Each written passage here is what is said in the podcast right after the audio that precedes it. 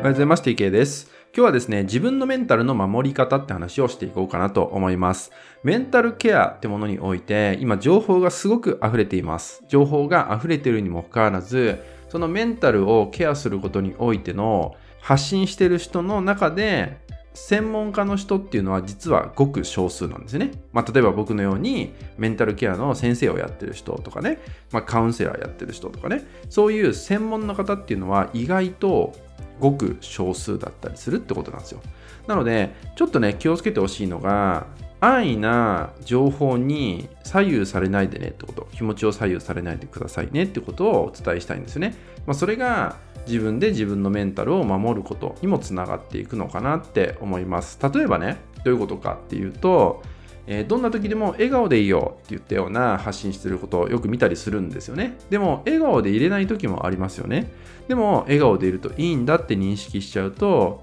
本当は笑えない、本当はしんどいのに無理して笑顔を作る。つまり作り笑顔ってやつですね。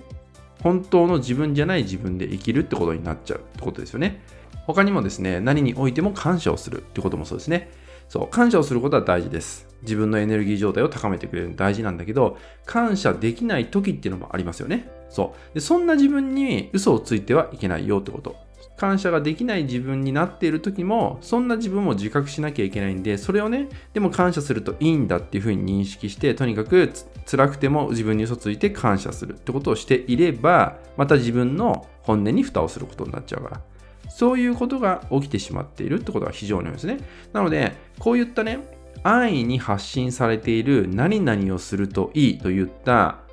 方法論ですね、スキルみたいな部分に飲まれないでほしいってことなんですよ。で、で、こういう言葉ってすごく響くんで安心しちゃうんですね。何々をするといい、これをするといいっていうのって安心するんですよ。で、やってみるとなんか変わった気になっちゃうんですよね。でも実は本当の自分に蓋をするってことになってくると、やがてね、それが海となって出てくるんですね。奥の方から海となって出てきてしまうなんてことがあるわけです。実はこれが一番危険なんで、自分のメンタルを自分で壊してしまうってことがあるんで、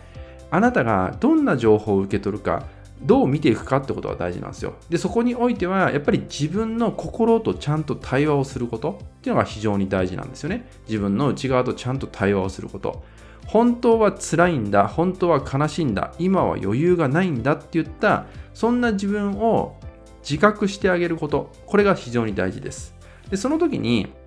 自覚した上で、例えば何事にも感謝ができるとかね、何事も笑ってられるっていう状態だったらいいんだけど、本当の自分を蓋をして、それでも無理に笑う、無理に感謝をする点であれば違うよねってこと。ちょっとした違いなんだけど、この違いってメンタルにおいてはすごく大きな差を生むんですね。ダメージとして差を生むんで、もしね、あなたが日常生活を振り返ってね、まあ、そういう情報をよく受け取っている人であれば、そのようにね、安易な情報に左右されてないか、気持ちを持ってかれすぎてないか、あなた自身でちゃんと入れてるかどうか、もしそうじゃなければちょっと気をつけてほしい。これは早急に気をつけてほしいことかなって思うんで、まあ、今日はね、ちょっと非常に重要なことかなってちょっと思ったんでですね、お伝えしていきました。まあ、ぜひね、あなた自身、まずは自分で自分のメンタルを守れるような人になっていただけたらなと思うので、もしね、参考になればですね、自分の見つめ方、向き合い方っていうのをね、